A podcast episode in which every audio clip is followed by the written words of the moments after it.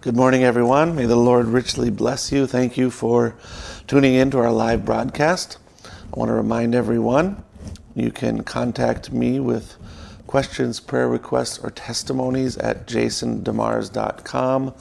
I'm Jason DeMars, and this is our podcast for today.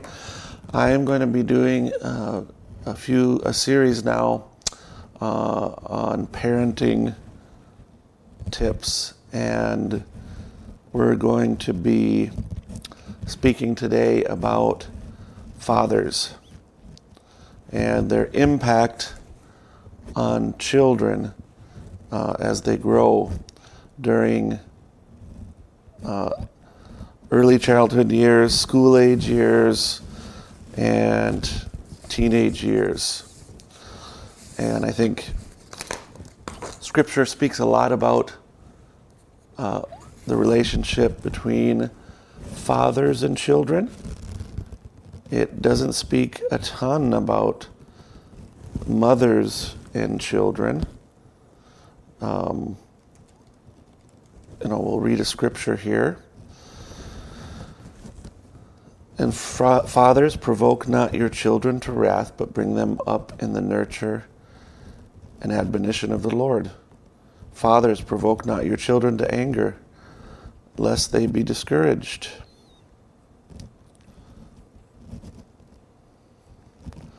So fathers are spoken of um, multiple times through the scripture.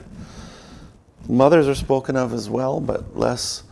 Uh, the commands and the teaching of how to handle parenting are are less clear, um, more so implied.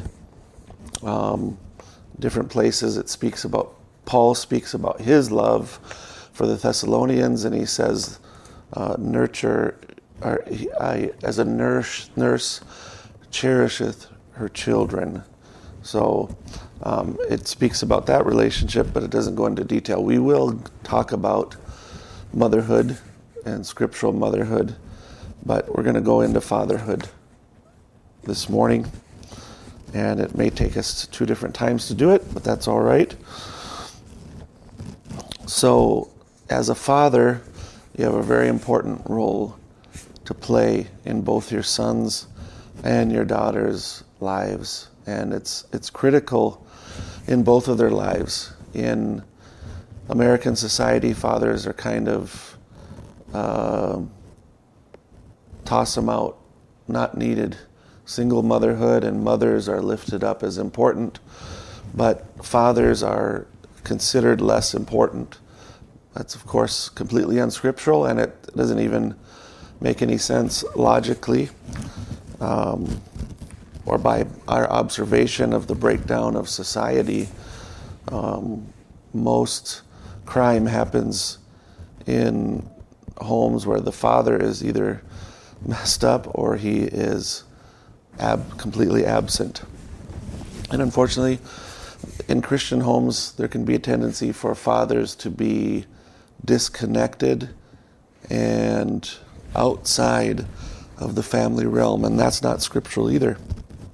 So, first two years of life, from zero to two, um, a child learns trust or distrust of others.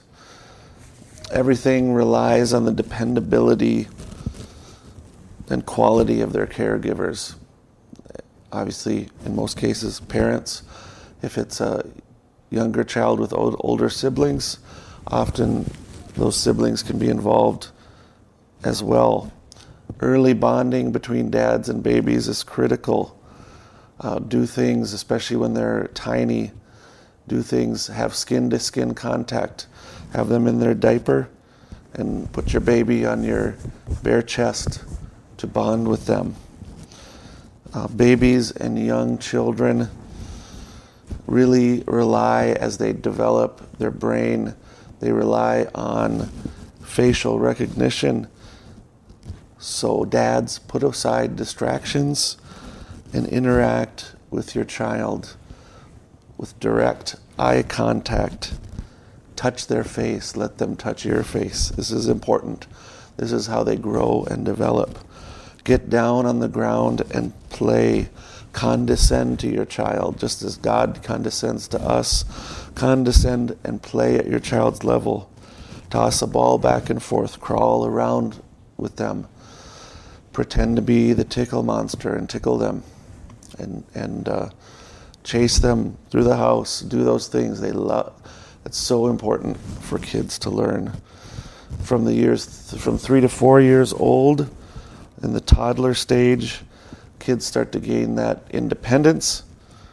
They discover a new um, power of self-control, or, or, or very little self-control.